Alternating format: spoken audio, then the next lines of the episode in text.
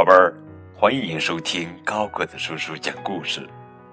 今天呀，给你们讲的绘本故事的名字叫做《你大我小》，作者是葛黑瓜尔、索罗塔赫夫文图，由武军翻译。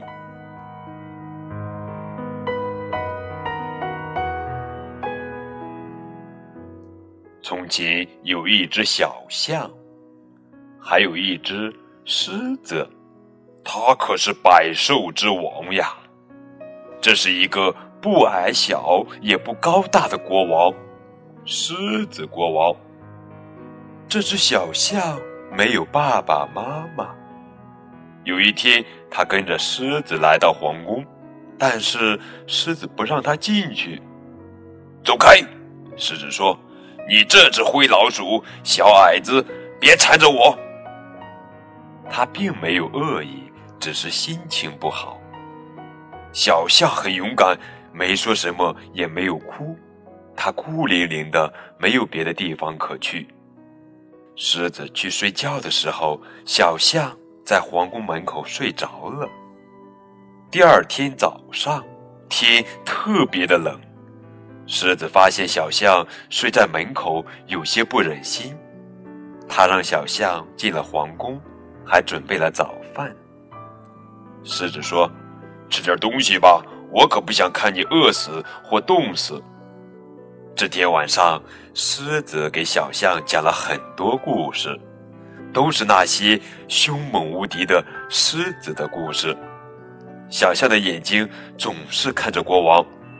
他有一点点害怕，有一点点担心，但更多的是崇拜。狮子问他：“你会说话吧？我还没听过你的声音呢。”小象说：“我小……哦，是这样。”狮子叹了口气。小象真的不怎么会说话，更不用说读和写了，但是他会唱歌。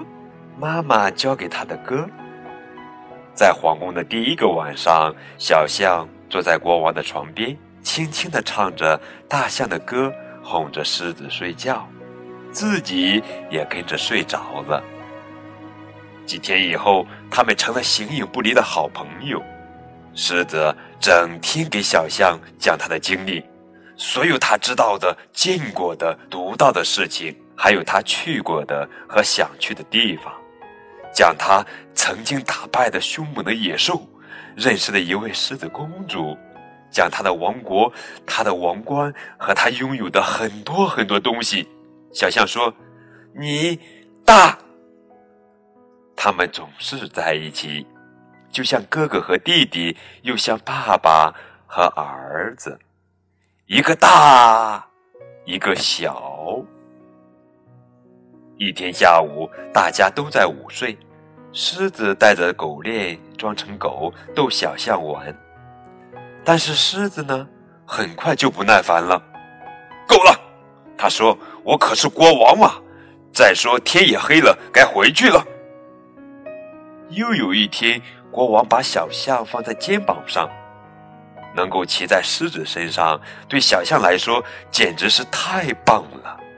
他玩的正起劲儿，狮子突然说：“你下来。”小象没有哭闹，乖乖下来了。还有一天，国王要玩万国之王的游戏，小象要听国王的命令，不能说不。这个游戏，国王怎么玩也不烦。每当小象问：“我们接着玩什么呢？”国王总是说：“继续玩。”哈哈，就这样，日子一天天过去了。就像所有的孩子一样，小象越长越大。现在他不但会说话，还知道很多事情。至于狮子呢，它可不再长大了，就像所有的爸爸一样，不会再长了。国王说：“你真高啊！”大象说：“真的吗？”狮子说：“太不像话了，你太大了。和你走在一起，我都觉得自己不像国王了。”为了让自己显得矮小一些，大象趴在地上，让狮子骑在它的背上。大象说：“我觉得和以前一样啊。”真的？狮子问。“真的，不骗你，而且永远不会变。”大象回答。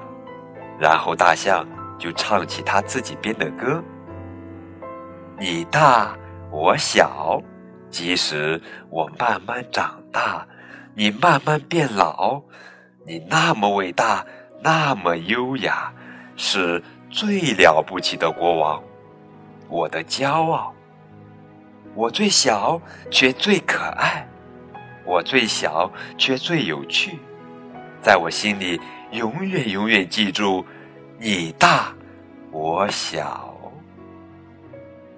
狮子听了歌说：“你说的对，我大你小，小不点儿。”他们就这样一起散步，直到夜幕降临。散步之后，狮子说：“这样下去不行，你太高大了，我也没什么可教你的了。我想过了，你还是走吧，要不然我哪里还像国王？”沉默了很久以后，大象伤心的说：“你一定想了又想才这么说的。既然这样，那我就走。”大象就这样离开了。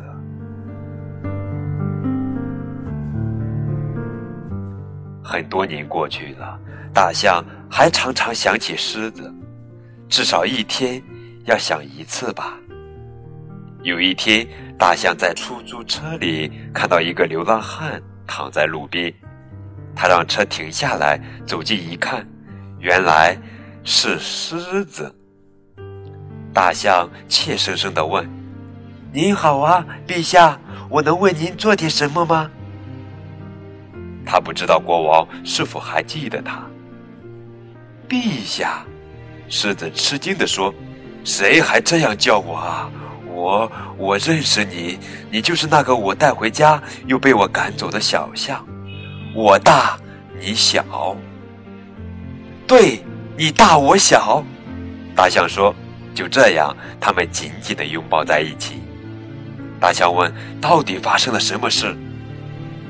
狮子叹了口气说：“唉，很久以前我就已经不是国王了，你知道吗？我也被赶了出来。他们说我太高傲，真荒唐。”大象问：“那这王冠呢？”国王回答道：“它是假的。”他们偷走了我的王冠，现在我连站起来找东西吃的力气都没有了，哪里还能保护自己呢？只能在街上慢慢等死了。你看，这就是人生啊！大象叫道：“不不不，我不干！在我心里，你永远是国王。”没多久，国王康复了。为了不显得太高大，大象还是趴着走，就像以前一样。大象问：“你可以把王冠摘了吗？”他挠得我肚子好痒痒。再说，就算没有王冠，我也知道谁是国王啊。狮子问：“我大你小？”还想说：“对你大我小。”现在我们回去吧，天快黑了。